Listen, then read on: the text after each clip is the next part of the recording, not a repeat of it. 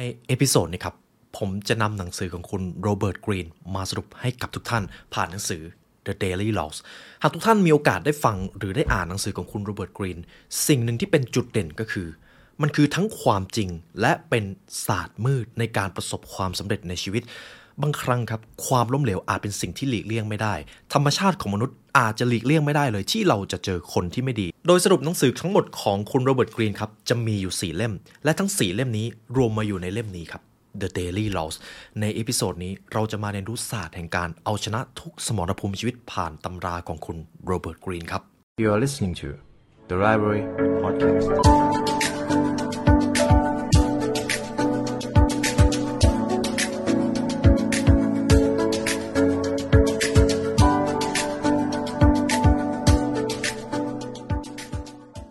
วันดีๆ เริ่มต้นที่นี่ House 64 ผ้าปู 800 เส้นได้ นุ่ม ลื่น เย็นสบาย ทำจากคอตตอนแท้100%รูปแล้วลื่นผิว ส้นเท้าแตกแค่ไหน ผ้าก็ไม่เป็นขุย House 64 ผ้าปูที่นอน 800 เส้นได้ เย็นสบาย ยิ่งซัก ยิ่งนุ่มตำราสู่ความสำเร็จและเนื้อหาพิเศษจากเรา The Library Premium Content เพราะการเรียนรู้จะทำให้คุณ เป็นอิสระ The Daily Laws 366 กฎแห่งการเป็นยอดคนในชีวิตครับ ผมมีโอกาสได้อ่านหนังสือของคุณโรเบิร์ตกรีนเล่มนี้ครับ อาจจะบอกได้ว่า หากทุกท่านมีโอกาสได้อ่านหนังสือของเขา เขาก็จะเขียนหนังสือหลายเล่มมาก เช่น Mastery The Art of Seduction The Laws of Human Nature หรือแม้แต่ 48 Laws of Power ที่โด่งดังมาจนถึงทุกวันนี้ หนังสือของคุณโรเบิร์ตกรีนแทบจะทั้งโลก ให้การยอมรับครับ ดังนั้นหลายท่านอาจจะสงสัยว่า หากเราอยากจะเรียนรู้ตำราทั้งหมดที่เขาได้เขียนเอาไว้ มีวิธีการอะไรบ้าง ผมก็อาจจะบอกว่าเล่มนี้ครับ เล่มนี้คือสรุปทั้งหมดที่คุณโรเบิร์ตกรีนได้เขียนเอาไว้ และผมเชื่อว่ากฎทั้ง 366 ข้อนี้ ทุกท่านสามารถนำไปใช้กับความสำเร็จได้ทั้งชีวิต ผมจะขอบอกก่อนว่าผมจะสรุปออกเป็น 2 part นะครับ ผมใช้เวลาประมาณ 4 วันในการอ่านหนังสือเล่มนี้ และเป็นการเรียนรู้ที่คุ้มค่า ตลอดการเดินทางในหนังสือเล่มนี้ ผมรู้สึกสนุก ผมรู้สึกว่าผมได้ค้นพบกฎบางอย่าง และเป็นความจริงบางอย่าง ที่เราควรจะรู้ แต่ผู้อื่นไม่อยากให้เรารู้นั่นเอง เพราะว่าก่อนหน้านี้ผมมีโอกาสได้ทำตำราศาสตร์มืด ทุกท่านให้การตอบรับ และก็เห็นตรงกันว่า บางครั้งพลังด้านลบเป็นสิ่งที่หลีกเลี่ยงไม่ได้เลย แต่เราเรียนรู้ที่จะรับมือ และเท่าทันกับสถานการณ์ในด้านลบเหล่านั้นได้ ในพาร์ทนี้จึงเป็นโอกาสดีครับ ที่ผมจะพา learner ทุกท่าน มาดูสรุปบทเรียนทั้งหมดของคุณโรเบิร์ตกรีนกัน รูปแบบการเขียนหนังสือเล่มนี้ครับ คุณโรเบิร์ตกรีนด้วยความที่เขาเขียนเป็นกฎ 366 ข้อ 316 คือตัวเลขจำนวนวันใน 1 ปีครับ365นั่นเอง ทั้ง 366 กฎนี้ เขาได้แบ่งออกมาเป็นช่วงเดือนครับเดือนมกราคมเราควรจะฝึกสิ่งนี้ เดือนกุมภาพันธ์เราควรจะฝึกสิ่งนี้ นี่คือเสน่ห์ของหนังสือเล่มนี้ครับ ดังนั้นรูปแบบการสรุปใน part นี้ ผมจะแบ่งเป็น 6 เดือน สำหรับ part แรกครับ ก่อนอื่นผมจะพูดถึงเรื่องของความสำเร็จก่อน ความสำเร็จจะมีอยู่ 2 ประเภท มีหลักๆอยู่ 2 ประเภทครับ 1. private victory ความสำเร็จส่วนตนกับ 2 ครับ public victory ความสำเร็จสำหรับโลกใบนี้ครับหรือความสำเร็จของส่วนรวม คนที่จะประสบความสำเร็จในโลก หรือมีอิทธิพลให้กับผู้อื่น คนคนนั้นจะต้องมีความสำเร็จส่วนตนก่อนครับ มี private victory ก่อนนั่นเอง ฉะนั้นในพาร์ทนี้เราจะมาเจาะลึกถึง private victory กันก่อน หากเรายังไม่ได้ประสบความสำเร็จกับชีวิตส่วนตน ความสำเร็จในโลกนี้เป็นเรื่องที่ไม่ต้องพูดถึงครับ ดังนั้นมาดูกฎข้อแรกกัน กฎข้อแรกครับจะอิงอยู่กับช่วงเดือนมกราคม เดือนมกราคมเราจะมาฝึกสิ่งสิ่งนี้กัน planting the seeds for mastery หวานเมล็ดแห่งนิสัยเพื่อที่จะเป็นยอดคน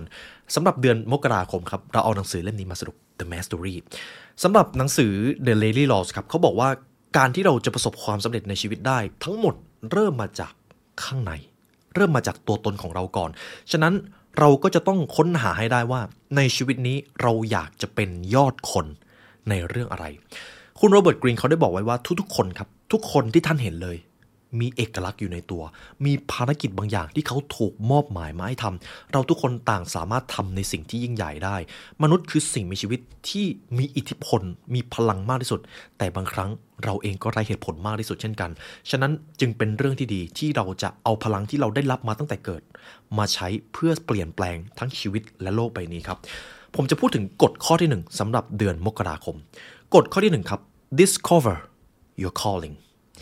การที่เราจะเป็นยอดคนได้ ท่านต้องหา calling ของตัวเอง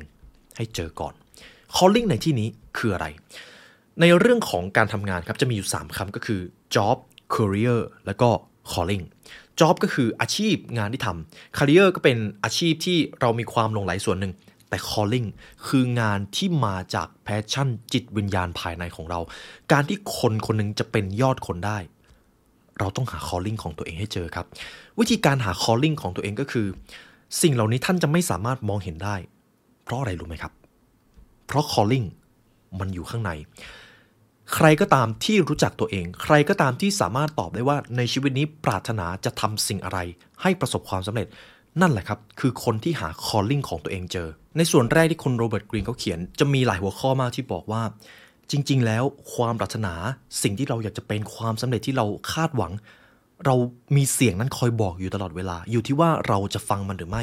ทุกท่านเชื่อหรือเปล่าว่า ในโลกนี้ยังมีคนอีกเกินครึ่งที่ไม่กล้าค้นหาความปรารถนาของตัวเอง หรือบางทีเขามีความฝัน แต่เขากลับหลอกตัวเองว่าเขาจะไม่สามารถทำสิ่งนั้นให้ประสบความสำเร็จได้ ทุกท่านจะต้องไม่เป็นแบบนั้น ผมเชื่อทุกท่านค้นหา calling ของตัวเองได้ ผมเชื่อว่าเราสามารถประสบความสำเร็จได้ ไม่ว่าเราจะมีต้นทุนมากหรือน้อยก็ตาม มันอาจจะไม่ได้สำคัญเลย เพราะขุมพลังทั้งหมดอยู่ในตัวเราหมดเลยครับ นี่คือ discover your calling กฎข้อที่ 2 the obstacle is the way การที่คนคนหนึงจะเป็น mastery ได้ ความสบายจะไม่ใช่สิ่งที่ตอบโจทย์ครับ แต่เป็นความท้าทาย ความสบายจะทำให้ชีวิตของเราถอยกลับหลังไปเรื่อยๆ แต่ในขณะเดียวกันความลำบากสิ่งที่ผู้คนไม่อยากทำนั่นแหละครับ คือหนทางที่ดีที่สุดที่จะทำให้ท่านเป็นคนที่ยอดเยี่ยมมากขึ้นจะทำให้ท่านเป็น mastery ในชีวิตของตัวเองมากขึ้น นี่คือความลึกซึ้งครับ นี่คือเหตุผลที่ว่าทำไมคุณจะต้องค้นหาตัวตนข้างในก่อน ก่อนที่จะไปมองโลกใบนี้ ฉะนั้นครับสำหรับกฎข้อนี้เรียบง่ายครับ อุปสรรคคือทางออก อุปสรรคหรือความท้าทายใดก็ตามที่ท่านกำลังเจออยู่ตอนนี้ นั่นคือบันไดครับ นั่นจะทำให้ท่านประสบความสำเร็จ ไม่ว่าเราจะชอบหรือไม่ embrace ครับโอบกอดมัน และเมื่อเราประสบความสำเร็จเมื่อท่านได้ลองย้อนมองกลับมา ท่านอาจจะขอบคุณอุปสรรคนั้นก็ได้ ไม่มีใครรู้เลย กฎข้อที่ 3สำหรับเดือนที่ 1 ครับ trust the process จงเชื่อมั่นในกระบวนการเสมอ ผมอาจจะพูดถึง compound effect ครับ ความสำเร็จเป็นเรื่องที่ต้องใช้เวลา ความสำเร็จที่ยั่งยืนและยิ่งใหญ่ไม่สามารถถูกสร้างได้ภายในชั่วข้ามคืน สิ่งเหล่านี้ต้องใช้ชั่วโมงบิน สิ่งเหล่านี้ต้องใช้วินัยหรือ discipline ครับ ความสำเร็จที่ยอดเยี่ยมจะต้องพัฒนาวันแล้ววันเล่า ในวันที่คุณผู้ฟังเริ่มพัฒนาตัวเอง วันแรกเราจะไม่เห็นผลอะไรเลย หลังจากนี้ที่ท่านฟังพอดแคสต์นี้ไป ท่านแทบจะไม่เห็นการเปลี่ยนแปลงอะไรเลย แต่ผมกล้าเดิมพันว่า ถ้าหากท่านทำนิสัยนี้เกิน 1 เดือน 2 เดือน เจ้าโปรเซสหรือกระบวนการนั้น จะเริ่มสร้างการเปลี่ยนแปลง โดยที่ท่านไม่รู้ตัว ดังนั้นครับ จงเชื่อมั่นในทุกๆกระบวนการ ต่อให้ท่านจะไม่เห็นผลลัพธ์ แต่ล้วนแล้วมันมีการเปลี่ยนแปลงที่เล็กที่สุด แล้วเจ้าการเปลี่ยนแปลงเล็กๆ มันจะกลายเป็น compound effect ครับ พัฒนาตัวเองอย่างน้อยวันละ 1%เท่านี้ก็เพียงพอเลยครับ แค่ต้องมีความสม่ำเสมอ นี่คือเดือนที่ 1 ครับ January ผมอาจจะบอกได้ว่าสำหรับเดือนแรก ขอให้ท่านฝึกหว่านเมล็ดพันธุ์ของการเป็นยอดคนในตัวเอง หากวันนี้ยังไม่หว่านเมล็ดพันธุ์ ในอนาคตก็อย่าได้คาดหวังผลลัพธ์ใด ๆ ในชีวิต นี่คือกฎข้อที่ 1 ข้อที่ 2 ครับ เราจะมาที่เดือนกุมภาพันธ์ February นั่นเอง the ideal apprenticeship ข้อนี้อาจจะแปลได้ว่าเป็นการฝึกฝนตัวเองตามอุดมคติ ในเดือนมกราคมหรือในเดือนแรก เรารู้แล้วว่า calling ของเราคืออะไร เราได้หว่านเมล็ดพันธุ์แห่งความสำเร็จ และความปรารถนาของตัวเองไปแล้ว แน่นอนครับ ความสำเร็จแค่ความฝันมันไม่พอ หากผมอยากจะทำธุรกิจ หรือทำให้ชีวิตประสบความสำเร็จ แค่ความปรารถนา มันไม่พอครับ มันจะต้องมี 2สิ่งตามมา 1. แผนการกลยุทธ์ และ 2 ก็คือ action ครับ การลงมือกระทำนั่นเอง ในข้อนี้ครับ the ideal apprenticeship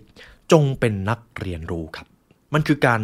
พอเรารู้จักตัวเอง แน่นอนเราก็ต้องมีความรู้ ถ้าเราไม่มีความรู้ ต่อให้เราจะลงมือทำมากขนาดไหน เราอาจจะกลายเป็นเดินถอยหลังลงคลองก็ได้ ถ้าเราไม่มีความรู้ ความสำคัญของความรู้ เจ้าสิ่งนี้มันสำคัญขนาดไหน ความรู้คือเครื่องยืนยันอิสรภาพในชีวิตได้ดีที่สุดครับ ความรู้มีอำนาจมากกว่าเงิน มีอำนาจมากกว่าชื่อเสียง เจ้าความรู้เนี่ยแหละครับมีอำนาจมากกว่าที่เราคิด หากวันนี้เรามีเงินเรามีชื่อเสียง แต่ถ้าเราไม่มีความรู้ แทบร้อยเปอร์เซ็นต์เราจะไม่สามารถรักษาอำนาจหรือเงินทองเหล่านั้นเอาไว้ได้เลย สิ่งเหล่านั้นจะกลับมาทิ่มแทงเรา ถ้าเราไม่มีความรู้มากพอ ฉะนั้นครับในข้อนี้จงเป็นนักเรียนรู้เพื่อที่จะสร้างคอลลิ่งของท่าน ให้เกิดขึ้นในโลกแห่งความเป็นจริงนั่นเอง เรามาดูกฎสำหรับเดือนกุมภาพันธ์ว่า คุณโรเบิร์ตกรีนให้ความสำคัญกับอะไรบ้าง หนึ่งหลักในการเรียนรู้นะครับ หลักที่หนึ่ง value learning above everything else จงให้คุณค่ากับการได้เรียนรู้มากกว่าสิ่งอื่นใด trust the process นั่นเอง ทุกๆ ครั้งที่ท่านกำลังเรียนรู้ นั่นคือช่วงเวลาที่ยอดเยี่ยมที่สุด ไม่มีอะไรจะมีค่าไปกว่านั้นแล้ว ผมอาจจะพูดแบบนี้ก็ยังได้ หากแปลตามสิ่งที่คุณโรเบิร์ตกรีนเขาได้บอกไว้ก็คือ ความปรารถนาของท่านมันสำคัญ แต่สิ่งที่สำคัญกว่านั้นคือช่วงเวลาที่ท่านได้เรียนรู้เพื่อที่จะไปถึงความปรารถนานั้น นี่แหละครับคือประเด็นที่สำคัญที่เขาได้เขียนลงไป value learning above everything else ข้อที่ 2 love the detailed work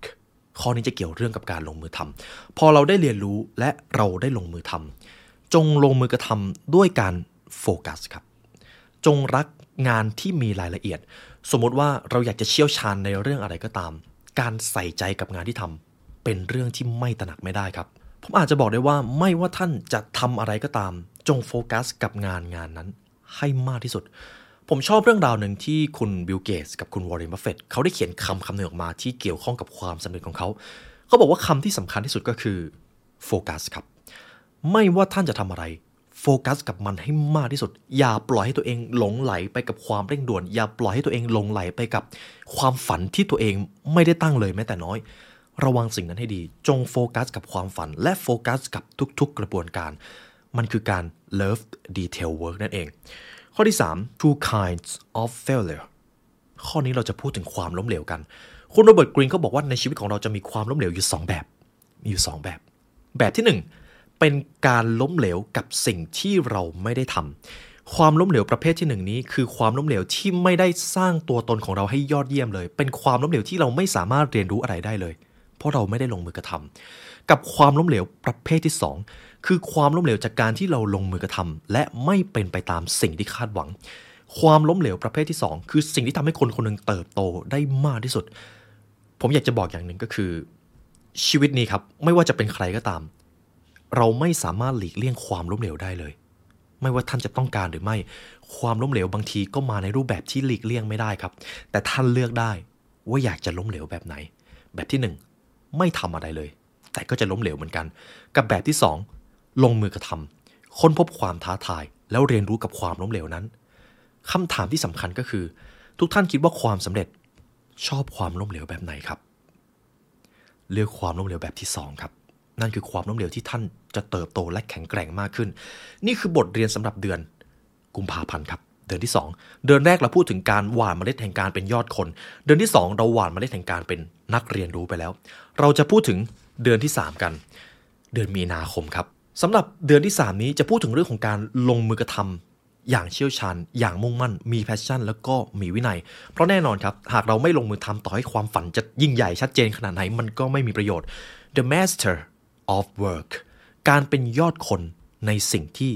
ท่านกระทำ สำหรับเดือนมีนาคมครับ ผมเขียนมาอยู่ 3 ข้อ เป็นข้อที่คุณโรเบิร์ตกรีนให้ความสำคัญ ไม่ว่าเราจะลงมือทำอะไรก็ตาม ลองดูว่าท่านมี 3 สิ่งนี้หรือไม่ 1. look wider and think further ahead จงมองภาพให้ใหญ่และมองให้ไกล มันคือการมีวิสัยทัศน์ที่ยาวไกลกว่าผู้อื่นนั่นเอง ความสำเร็จ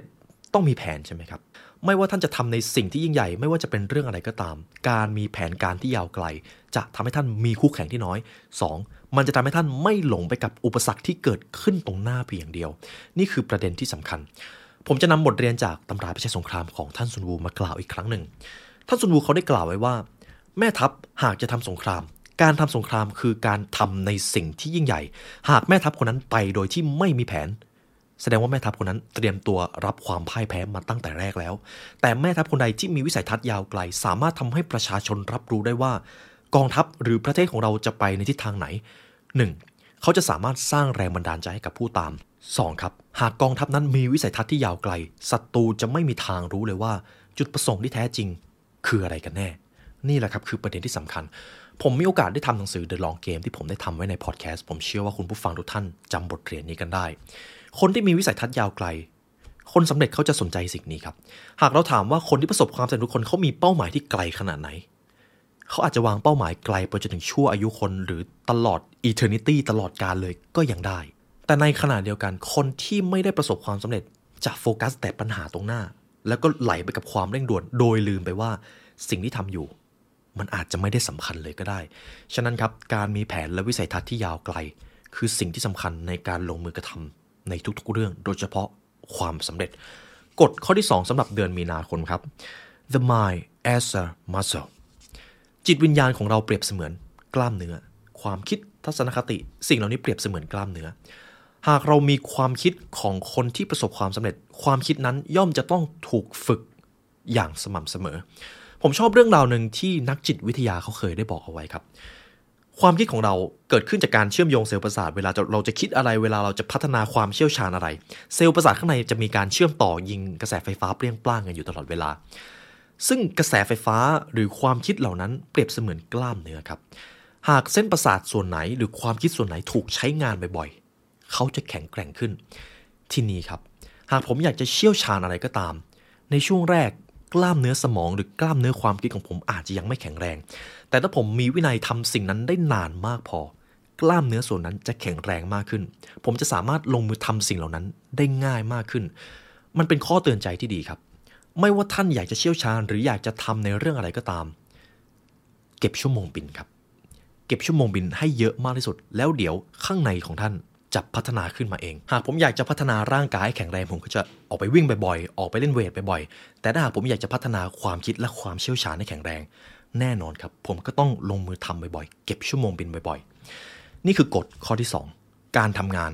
ท่านอาจไม่จำเป็นต้องพึ่งเทคนิคเลย เพราะเมื่อเดี๋ยวชั่วโมงบินมากขึ้น เทคนิคมันจะตามมาเองครับ ต่อไปจะเป็นกฎข้อที่ 3 concept to your destiny จงยอมรับโชคชะตาของท่าน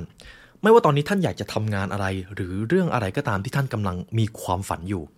สิ่งเหล่านั้นคือโชคชะตาที่ถูกสร้างขึ้นมาเพื่อท่านโดยเฉพาะ ไม่ว่าจะเป็นอุปสรรคความล้มเหลวความสำเร็จ บางทีมันก็เป็นเรื่องของโชคชะตาครับ ผมเชื่อว่าทุกท่าน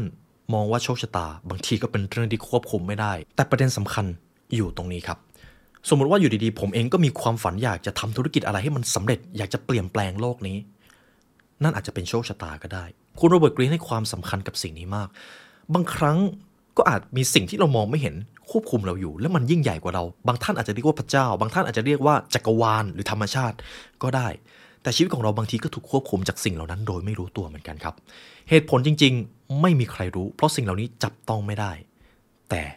เรารู้สึกได้ครับ ดังนั้นครับ ไม่ว่าตอนนี้ทุกท่านจะมีความฝันอะไรก็ตาม จงเชื่อมั่นในโชคชะตาของท่าน เราทุกคนทุกเหตุการณ์ ทุกประสบการณ์ ทุกเหตุการณ์ในชีวิต มีเหตุผลครับ นี่คือบทเรียนสำหรับเดือนมีนาคม ต่อไปจะเป็นเดือนที่ 4 เป็นอีกส่วนหนึ่งที่ผมชอบและผมทำคอนเทนต์ไว้ค่อนข้างเยอะ The 48 Laws of Power ครับ ผมจะอธิบายแบบนี้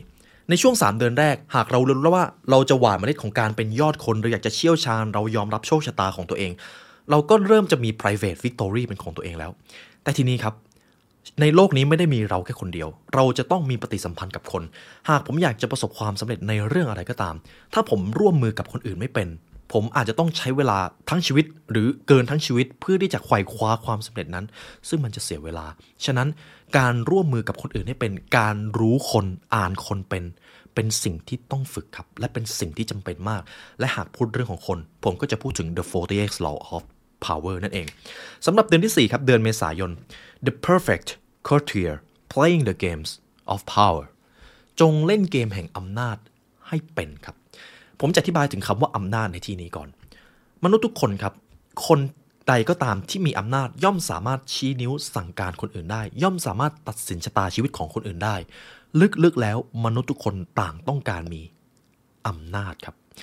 และถ้าหากท่านทวงดุลอำนาจในชีวิตของตัวเองไม่เป็น นั่นเท่ากับว่าท่านไม่มีความสามารถในการเก่งคนนั่นเอง และถ้าหากเราไม่มีความสามารถในการเก่งคน เราจะเสียเปรียบคนที่เก่งครับ เพราะอะไรหากผมมีความเชี่ยวชาญมากเลย แต่ผมไม่เก่งคน ผมปฏิสัมพันธ์กับคนอื่นไม่เป็น กับอีกคนหนึ่งอาจจะไม่ได้เชี่ยวชาญเท่าผม แต่เข้าหาคนอื่นเป็น รู้ว่าจะวางตัวในสถานการณ์ต่าง ๆ อย่างไร ผมจะถามคำถามง่าย ๆ ท่านคิดว่าใครมีโอกาสที่จะประสบความสำเร็จมากกว่ากันครับ ผมเชื่อว่าคำตอบนี้ส่วนใหญ่ก็จะตอบว่า เออ เราจะต้องเก่งคน เราจะต้องรู้จักวิธีเข้าหาคอนเนคชันของตัวเองให้เป็น ผมมีโอกาสได้เรียนบทเรียนหนึ่งจากท่านผู้บริหารเขาบอกไว้ว่า จริงๆ ในทุกวันนี้ความรู้มีหลากหลายมาก ทุกคนสามารถเข้าถึงความรู้ได้ไม่ว่าจากจากแหล่งไหนก็ตาม แต่มันจะมีความรู้อยู่แขนงหนึ่งที่ไม่สามารถเรียนได้ในห้องเรียน มันคือคนนั่นเอง เรื่องของคนต้องไปเจอจริง ต้องไปพูดคุย ต้องไปมีปฏิสัมพันธ์จริง ๆ และคนที่เก่งคนครับ สมมุติผมมีความรู้อยู่แขนงหนึ่ง และผมต้องการอีกความรู้หนึ่ง แต่ถ้าผมไปเรียนเอง ผมอาจจะต้องใช้เวลาสูงมาก แต่ครับถ้าผมมีทักษะในเรื่องของคน ผมไปเข้าหาคนที่มีความรู้เรื่องนั้น ผมอาจจะได้ความรู้มาจากเขาโดยที่ไม่ต้องไปเสียเวลาเรียนเองเลย ผมได้รับประสบการณ์การลองผิดลองถูกจากเขา โดยที่ไม่ต้องไปเจอด้วยตัวเอง นี่คือความสำคัญของการเก่งคนครับ หรือแม้แต่ในเรื่องของการเอาชนะคนบางทีมันก็หลีกเลี่ยงไม่ได้ครับ ที่เราจะเจอคน toxic หรือคนไม่ดีหรือคนที่คอยจะ ทำลายเราก็มีครับ การที่เราเท่าทันคนเหล่านี้ เป็นเรื่องที่ต้องฝึก และถ้าเราไม่เท่าทัน มันจะมีบทเรียนราคาแพงที่เราต้องจ่าย ฉะนั้นมาดูกันว่าสำหรับเดือนเมษายน คุณโรเบิร์ตกรีนทิ้งอะไรไว้ให้เราบ้าง ข้อที่ 1 never outshine the master ทุกท่านยังจำกฎข้อนี้ได้ไหมครับ จงอย่าทำตัวเฉิดฉายกว่านายของท่านทำไมผมถึงเอาข้อนี้มาย้ำอีกในหนังสือ The Daily Laws คุณโรเบิร์ตกรีนครับต้องบอกก่อนว่านี่เป็นหนังสือจากฝั่งตะวันตกนะครับเขายังบอกเลยว่า never outshine the master ผมจะอธิบายแบบนี้ก่อน คนที่อยู่ท่ามกลางแสงสว่างตลอดเวลาบางที อาจจะเป็นผลเสียก็ได้ 1. เขาอาจจะกลายเป็นเป้าหมายที่ถูกเล็งได้ง่ายมาก 2. เขาอาจจะเป็นเหยื่อในบางสถานการณ์ ใครก็ตามที่สามารถบริหารความเด่นของตัวเองได้ บางทีเขาอาจจะอยู่ท่ามกลางแสง บางทีเขาอาจจะไปอยู่ในเงามืด คนคนนี้แหละครับ ที่สามารถบริหารความสำเร็จของตัวเองได้อย่างยั่งยืน ฉะนั้นอาจจะสรุปได้ว่า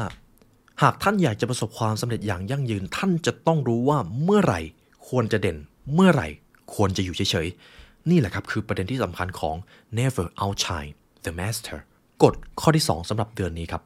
find out who holds the string จงตอบให้ได้ว่าใครเป็นคนที่มีอำนาจมากที่สุดในกลุ่มคน หากเราพูดถึงเรื่องของกลุ่มคนครับ มนุษย์จะเป็นมีสิ่งมีชีวิตที่จะต้องมีใครบางคนเป็นผู้นำจะต้องมีคนที่ยึดครองอำนาจอยู่ หากผมพูดถึงระดับประเทศ แน่นอนทุกประเทศก็จะต้องมีผู้นำใช่ไหมครับ ซึ่งผู้นำประเทศคนนั้นก็จะเป็นคนที่ถือครองอำนาจ ถือครองการตัดสินใจที่สำคัญ ตรงนี้แหละครับคือประเด็นที่สำคัญ คุณโรเบิร์ตกรีนเขาบอกไว้ว่า ไม่ว่าเราจะไปปฏิสัมพันธ์กับใครก็ตาม โดยเฉพาะกลุ่มคนใหญ่ๆ ท่านต้องตอบไปได้ว่าในนั้นในกลุ่มคนนั้น ใครเป็นผู้มีอำนาจการตัดสินใจสูงที่สุดทำไมเรื่องนี้ ถึงสำคัญ ผมจะเล่าประสบการณ์ของผมให้ทุกท่านฟังนะครับ มีอยู่ช่วงหนึ่งที่ผมจะต้องไปเจรจาธุรกิจ ในช่วงแรกที่ผมไปเจรจา ผมสิ่งหนึ่งที่ผมจะดูก่อนก็คือ ใครเป็นคนที่มีอำนาจตัดสินใจที่แท้จริงครับ หากผมไปมีปฏิสัมพันธ์หรือไปเจรจาธุรกิจกับคนที่ไม่ได้มีอำนาจตัดสินใจ ผมจะเจอเหตุการณ์แบบนี้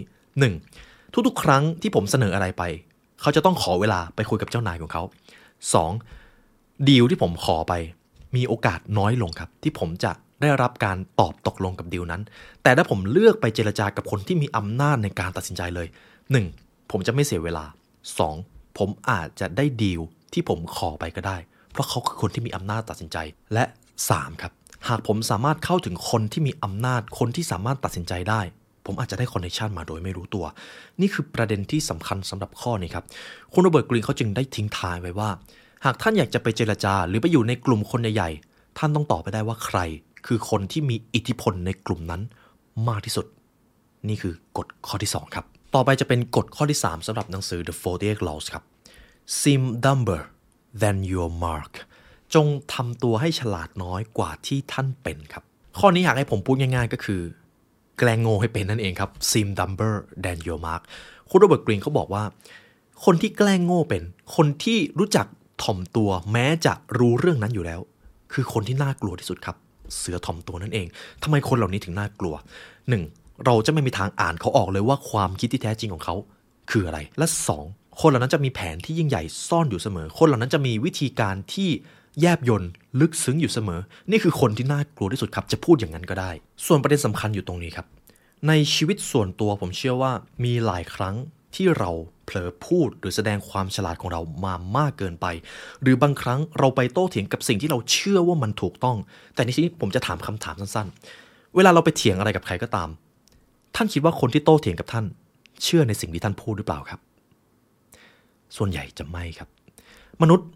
เวลาโต้เถียงกันต่างฝ่ายต่างจะสร้างกำแพงขึ้นมาซึ่งกันและกัน ต่อให้สิ่งที่เราคิดมันจะถูกขนาดไหนก็ตาม แต่ถ้าเราไปโต้เถียงกับเขา เขาจะไม่ฟังเราเลย ฉะนั้น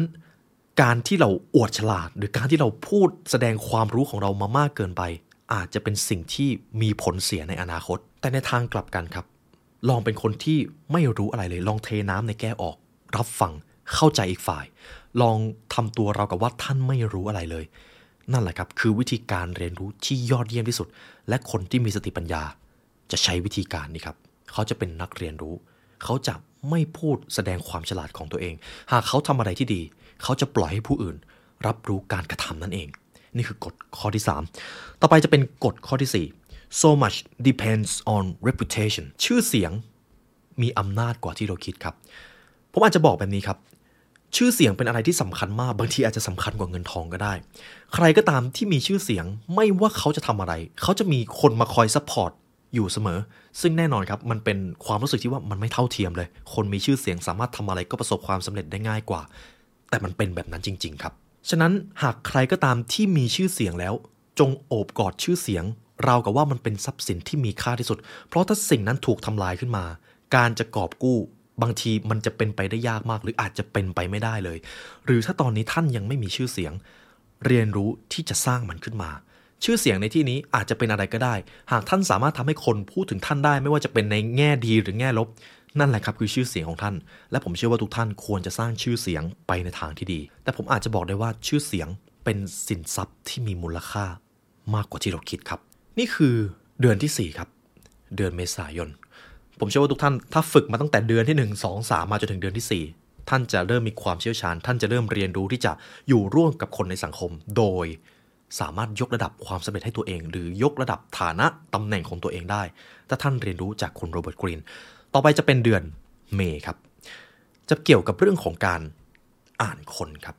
ในเดือนที่แล้วเราเรียนรู้เรื่องของการอยู่ร่วมกับคน ในเดือนนี้เราจะมาเรียนรู้เรื่องของการอ่านคนสำหรับเดือนที่ 5 นี่ครับ the supposed non-player of power ข้อนี้อาจจะมีความซับซ้อนระดับหนึ่ง แต่ผมจะอธิบายให้เข้าใจง่ายที่สุดนะครับกฎข้อที่หนึ่งก็คือ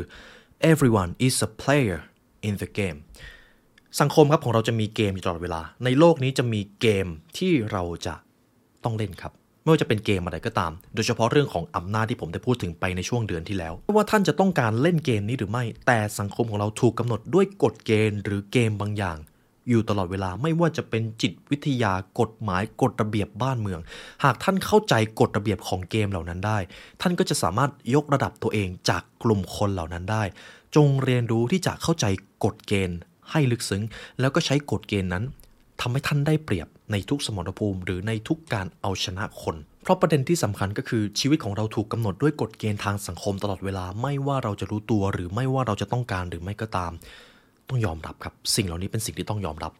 ผมจะยกตัวอย่างง่าย ๆ ก็คือ จะมีอยู่ 2 สิ่งในชีวิตที่เราไม่สามารถหลีกเลี่ยงได้เลย 1. ความตายครับ แน่นอนเราหลีกเลี่ยงไม่ได้ 2. ภาษีครับ ภาษีคืออีกสิ่งหนึ่งที่เรา หลีกเลี่ยงไม่ได้เลย หรือถ้าพยายามหลีกเลี่ยงท่านอาจจะเจอค่าปรับ ซึ่งมันแพงมาก และภาษีก็มาจากกฎเกณฑ์ทางสังคม ไม่ว่าท่านจะต้องการหรือไม่ ท่านก็จะต้องเจออยู่ดี นี่แหละครับคือประเด็นสำคัญของข้อที่ 1 everyone is a player in the game เราทุกคนต่างอยู่ในเกมและกฎเกณฑ์ของโลกใบนี้ 2. judge people on behavior not on words จงตัดสินผู้คนผ่านการกระทำไม่ใช่คำพูดครับ ในข้อนี้พูดเหมือนง่ายครับ แต่จริง ๆ มันจะมีความซับซ้อนในบางบริบท หลายครั้งที่เราเชื่อผู้อื่น เพียงเพราะเขาพูดหรือเขาดูดีนั่นเอง แต่หากเราไปลองดูที่การกระทำของคนคนนั้นจริง ๆ อาจจะส่วนทางกับสิ่งที่เขาพูด หรือสิ่งที่เขาแสดงออกมาก็ได้ คุณโรเบิร์ตกรีนเขาจึงได้บอกไว้ว่าการกระทำคือสิ่งที่สะท้อนตัวตนของคนคนนั้นได้ชัดเจนมากที่สุด หากเขาเสแสร้งทำในสิ่งใดก็ตาม ถ้าเขาทำไปเรื่อยๆ ความผิดปกติจะถูกแสดงออกมานั่นเอง ฉะนั้นสำหรับข้อนี้ตรงตัวครับ ตัดสินผู้คนผ่านการกระทำเท่านั้น ส่วนคำพูดเอาไว้เป็นตัวตัดสินรอง อย่าเอาคำพูดและภาพลักษณ์ของเขาเป็นตัวตัดสินหลัก เด็ดขาด เพราะท่านอาจจะพลาดนั่นเอง นี่คือกฎข้อที่ 2 กฎข้อที่ 3 don't always believe your eyes จงอย่าเชื่อเพียงแค่สายตาของท่านครับ บางทีสิ่งที่เราเห็น อาจจะมาจากอคติ หรือบางทีอาจจะมาจากสิ่งที่ผู้อื่นตั้งใจจะแสดงออกมาให้เราเห็น คุณโรเบิร์ตกรีนให้ความสำคัญกับสิ่งนี้มากครับ บางทีสิ่งที่เราเห็นอาจจะไม่ได้เป็นแบบนั้นเสมอไป หากทุกท่านมีโอกาสได้อ่านวรรณกรรมเชอร์ล็อกโฮมส์จะเห็นว่ามีหลายครั้งที่ผู้อื่นเชื่อในสิ่งที่ตัวเองเห็น แต่เชอร์ล็อกโฮมส์ครับเห็นเหมือนกันเลย แต่รู้ว่าเขาจะเชื่อเพียงแค่สิ่งที่เห็นไม่ได้ เขาจะต้องไปดูบริบทอื่น เขาจะต้องรู้ว่าอะไรไม่อยู่ตรงนั้น อะไรควรอยู่ตรงนั้น หรืออะไรผิดปกติจากสิ่งที่คนอื่นไม่เห็นเชอร์ล็อกโฮมจะพูดถึงสิ่งนี้ครับ บางทีสิ่งที่เราเห็นอาจจะไม่ใช่ความจริง เพราะความจริงที่ว่านั้นมันอาจจะมาจากอคติหรือความเชื่อส่วนตัวของเราเอง และมนุษย์ถูกหลอกลวงด้วยสิ่งนี้บ่อยมาก และถ้าผมพูดในเรื่องของการไม่เชื่อในตาของตัวเอง ผมจะพูดถึงเรื่องของ first impression หลายครั้งที่เราปล่อยให้ first impression มามีผลกับการมีปฏิสัมพันธ์กับผู้อื่นมากจนเกินไปครับ ผมเป็นอีกคนหนึ่งที่เชื่อในเรื่องของ first impression แต่ผมจะไม่ปล่อยให้ first impression เป็นตัวตัดสินทั้งหมด เพราะมันอันตรายครับ คุณโรเบิร์ตกรีนเขาได้บอกไว้ว่า บางทีการมี first impression หรือการเชื่อใน first impression มากเกินไป มันอาจจะส่งผลเสียกับท่านก็ได้ เพราะ first impression ส่วนใหญ่มาจากสิ่งที่ท่านเห็น แต่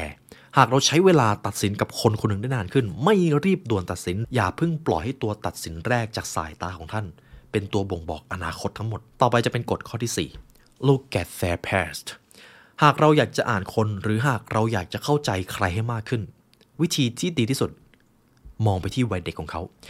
ในวัยเด็กของคนคนนั้นเจอประสบการณ์อะไรบ้าง มีปมหรือมีอะไรบ้างที่คนคนนั้นหลงไหล นั่นแหละครับ คือสิ่งที่จะสะท้อนตัวตนของคนคนนั้นได้ดีมากที่สุด ทุกท่านลองย้อนกลับไปในวัยเด็กของตัวเองครับ สิ่งที่ท่านเจอในวัยเด็กหล่อหลอมตัวตนของท่านในวินาทีนี้อยู่ครับ ไม่ว่าจะเป็นประสบการณ์ทั้งดีหรือร้าย ไม่ว่าจะเป็นเรื่องอะไรก็ตาม ตัวตนวัยเด็กของเราหล่อหลอมตัวตนในวันนี้มากกว่าที่เราคิด และเราแทบจะไม่ได้รู้ตัวเลยปมที่ท่านมีอยู่ในตอนนี้ ความรู้สึกใดก็ตามที่มันเกิดขึ้นได้ง่าย ความรู้สึกในด้านลบที่มันถูกเจาะหรือถูกแตะได้ง่ายมากล้วนมาจากวัยเด็กครับ ฉะนั้นจึงไม่ใช่เรื่องเกินจริง ประสบการณ์ในวัยเด็ก บ่งบอกตัวตนของเรา ในปัจจุบันครับ นี่คือบทเรียนสำหรับการอ่านคนในเดือนเมษนั่นเอง ต่อไปจะเป็นเดือนสุดท้ายครับ เดือนที่ 6 เดือนที่ 6 นี้ผมจะพูดถึงเดือนจูนครับ มิถุนายน the divine craft สำหรับเดือนมิถุนายนครับ จะเริ่มเป็นเรื่องของการสร้างอำนาจหรือเป็นการสร้างเสน่ห์ให้กับตัวเอง หากเราลองสังเกตดูดีๆครับ ในเดือน January จะเป็น private victory แต่ตอนนี้ในเดือนมิถุนายน จะเริ่มเกี่ยวข้องกับ public victory แล้ว แต่มันก็ยังต้องสร้างขึ้นใน private victory อยู่ดี ในเดือนนี้ผมจะพูดถึงเรื่องของการ โปรยเสน่ห์นั่นเองหาพูดง่ายๆ เป็นหนังสือของ The Power of Seduction ครับ เล่มนี้ ผมยังไม่ได้ทำพอดแคสต์หนังสือเล่มนี้นะครับ แต่หลักๆ ประเด็นของหนังสือเล่มนี้ก็คือ seduction มาจากคำว่าการโน้มน้าวใจ หากใครก็ตามที่สามารถโน้มน้าวใจคนได้ ความสำเร็จจะพุ่งสูงขึ้นเลยครับ หากทุกท่านลองสังเกตดูดีๆ ในชีวิตของเราจะมีอยู่บางคนที่ไม่ว่าเขาจะพูดอะไร เขาจะโน้มน้าวใจคนอื่นเก่งมาก เขาจะทำให้คนคล้อยตามเขาได้ง่ายมาก อาจจะเรียกได้ว่าเป็นนักขายตัวยงเลยก็ว่าได้ครับ ใครที่มี the power of seduction คนคนนั้นจะได้เปรียบครับ ไม่ว่าจะเป็นการทำงานในเรื่องอะไรก็ตาม นี่อาจจะเป็นหนังสืออีกเล่มหนึ่งที่มีคนไม่เห็นด้วยมากที่สุด แล้วก็มีคนเห็นด้วยมากที่สุด เพราะว่ามีการตกเถียงกัน 50-50 เลย แต่ผมจะอธิบายแบบนี้นะครับ ผมจะเอากฎข้อที่หนึ่งมา use absence to increase respect จงทำให้ผู้อื่นพูดถึงตัวตนของท่าน แม้ท่านจะไม่ได้อยู่ตรงนั้นก็ตาม นี่คือข้อที่หนึ่งในการสร้างความเคารพ หรือการสร้างเสน่ห์ให้กับผู้อื่น ข้อนี้ผมอาจจะอธิบายลึกมากไม่ได้ เพราะว่าจะมีความละเอียดอ่อนอยู่ระดับหนึ่งแต่คุณโรเบิร์ตกรีนเขาบอกไว้แบบนี้ครับหากเราพาตัวเองไปอยู่ในที่ที่คนมองเห็นบ่อยจนเกินไป เราอาจจะสูญเสียความน่าเคารพโดยไม่รู้ตัวครับ ซึ่งข้อนี้ครับอาจจะขัดกับงานจิตวิทยาบางแหล่ง แต่หลายครั้งการที่เราพาตัวเองไปอยู่ในสังคมมากจนเกินไป เราอาจจะสูญเสียเสน่ห์โดยไม่รู้ตัวก็ได้ หรืออาจจะสูญเสียเวลาโดยไม่รู้ตัวก็ได้ หรือถ้าหากให้ผมแปลออกมาง่ายๆเลยก็คือ รู้ว่าเมื่อไหร่ควรจะเฉิดฉาย และเมื่อไหร่ควรจะไปอยู่เงียบๆนั่นเอง นี่คือกฎข้อที่หนึ่งข้อที่สองครับ take controls of your image เรียนรู้ที่จะสร้างรูปลักษณ์ภายนอกของท่าน ให้ดูดีนั่นเอง ในเรื่องของ the art of seduction ครับ ผมจะถามง่ายๆเลย หากมีคนสองคนคนหนึ่งใส่สูทกับอีกคนหนึ่งแต่งตัวบ้านๆเลย มาขายงานให้กับท่าน หรือมาเสนอแผนธุรกิจให้ท่านลงทุน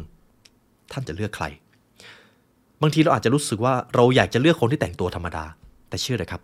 สมองของมนุษย์ล้วนมองคนที่แต่งตัวดี ว่าน่าเชื่อถือไว้ก่อน นี่คือประเด็นที่สำคัญ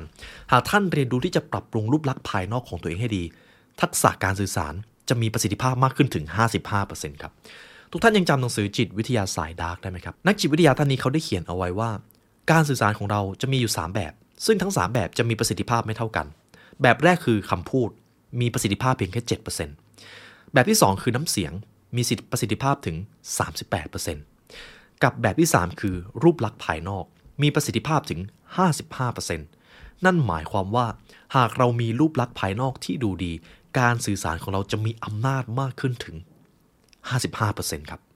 นี่แหละครับคือจุดที่สำคัญสำหรับข้อนี้ครับท่านไม่จำเป็นต้องสวยหรือไม่จำเป็นต้องหล่อเลย แต่ท่านจำเป็นต้องดูดีและดูแลตัวเอง เพราะการที่เราดูแลเครื่องแต่งกายเสื้อผ้าหน้าผมของตัวเอง มันไม่ต่างจากการให้เกียรติสถานที่ครับและเมื่อเราให้เกียรติสถานที่ สถานที่ก็จะให้เกียรติเรา มันคือหลักในการ seduction โน้มน้าวคนนั่นเอง ข้อที่ 3 infect the group with productive emotion ข้อนี้ผมอาจจะอธิบายได้ว่าจงเป็นผู้ส่งต่ออิทธิพลด้านบวกให้กับผู้อื่นเสมอครับ หากทุกท่านยังจำหนังสือ The Gift of Influence ได้ เราทุกคนต่างมีอิทธิพลกับผู้อื่นอยู่ตลอดเวลา ไม่ว่าจะเป็นอิทธิพลด้านลบหรือด้านบวกก็ตาม แต่คนที่จะมีเสน่ห์ คนที่จะสำเร็จในชีวิต ล้วนแล้วจะมีอิทธิพลด้านบวกกับผู้อื่นครับ แต่ถ้าคนคนนั้นมีอิทธิพลด้านลบกับผู้อื่น อีกไม่นานอิทธิพลนั่นแหละ จะกลับมาทำลายเขาเอง นี่คือสิ่งที่อันตรายมากและต้องบริหารให้ดี ต่อไปจะเป็นกฎข้อสุดท้ายสำหรับ episode นี้ lead from the front จงเป็นผู้นำที่ลงมือกระทำอยู่ด้านหน้า ในข้อนี้จะเกี่ยวโยงกับเรื่องของความเป็นผู้นำครับ คนที่มีความเป็นผู้นำไม่ว่าเขาจะอยู่ที่ไหน เขาจะโน้มน้าวผู้อื่นได้ เขาจะสามารถร่วมมือกับผู้อื่นได้ และคนที่เป็นผู้นำได้นั้นจะต้อง lead from the front ครับ จะต้องเป็นคนที่มีประสบการณ์ในเรื่องนั้น กล้าลองผิดลองถูก กล้าลงมือกระทำกล้าเจอความท้าทายก่อนใครๆและถ้าท่านสามารถลงมือกระทำแม้แต่ในสิ่งที่ท่านกลัวได้ นั่นแหละครับ อำนาจของท่านก็จะเพิ่มสูงมากขึ้น เพียงเท่านี้ private victory ก็แทบจะสมบูรณ์แบบแล้ว เพราะใครก็ตามที่เอาแต่ขี้ขลาดกลัวและไม่กล้าลงมือทำเสน่ห์ในชีวิตความสำเร็จในชีวิตอำนาจในชีวิต แทบจะเป็นศูนย์เลย ก็ว่าได้ครับ นี่คือประเด็นสำคัญสำหรับกฎในเดือนจูนครับเดือนที่ 6 นั่นเอง บทเรียนนี้ผมอาจจะบอกได้ว่าตั้งแต่เดือนมกรามาจนถึงเดือนมิถุนาอาจจะเป็นส่วนที่ 1 จนถึงส่วนที่ 6 มันคือ private victory ผมอาจจะบอกได้ว่าถ้าทุกท่านสามารถฝึกนิสัยตั้งแต่กฎข้อแรกๆที่ผมพูดมา ท่านได้สร้าง private victory เป็นของตัวเองแล้วครับ ส่วนใน part ที่ 2 เราจะมาพูดถึง public victory กัน เพราะความสำเร็จมีทั้งความสำเร็จของตนกับความสำเร็จของโลกใบนี้ ถ้าท่านประสบความสำเร็จในชีวิตส่วนตนแล้ว เดี๋ยวความสำเร็จของโลกใบนี้ เราจะมาเรียนรู้กันใน part ต่อไปครับ และถ้าทุกท่านฟังมาถึงตรงนี้ครับ ก็ขอขอบคุณและเป็นเกียรติมากที่ได้มาเรียนรู้ด้วยกัน ผมอาจจะบอกได้ว่าหากทุกท่านอยากอ่านตำราของคุณโรเบิร์ตกรีนแต่ไม่ได้อยากอ่านทุกเล่ม ผมอาจจะแนะนำเล่มนี้ เพราะเป็นเล่มที่รวบรวมตำราของคุณโรเบิร์ตกรีนทั้งหมด ซึ่งหนังสือเล่มนี้ก็เป็นอีกเล่มหนึ่งที่เป็น masterpiece ของเขา The Daily Laws ครับและในวันนี้ครับหากทุกท่านอยากได้หนังสือเล่มนี้ทุกท่านสามารถซื้อได้จาก The Library Shop นะครับเพราะการถ่วงดุลอำนาจในชีวิต เป็นเรื่องที่สำคัญ และในวันนี้ครับได้เวลาอันสมควรแล้วทีมงานเดอะไลบรารีและผมขอลาไปก่อน ขอให้วันนี้เป็นวันที่ดีของทุกท่านครับ สวัสดีครับ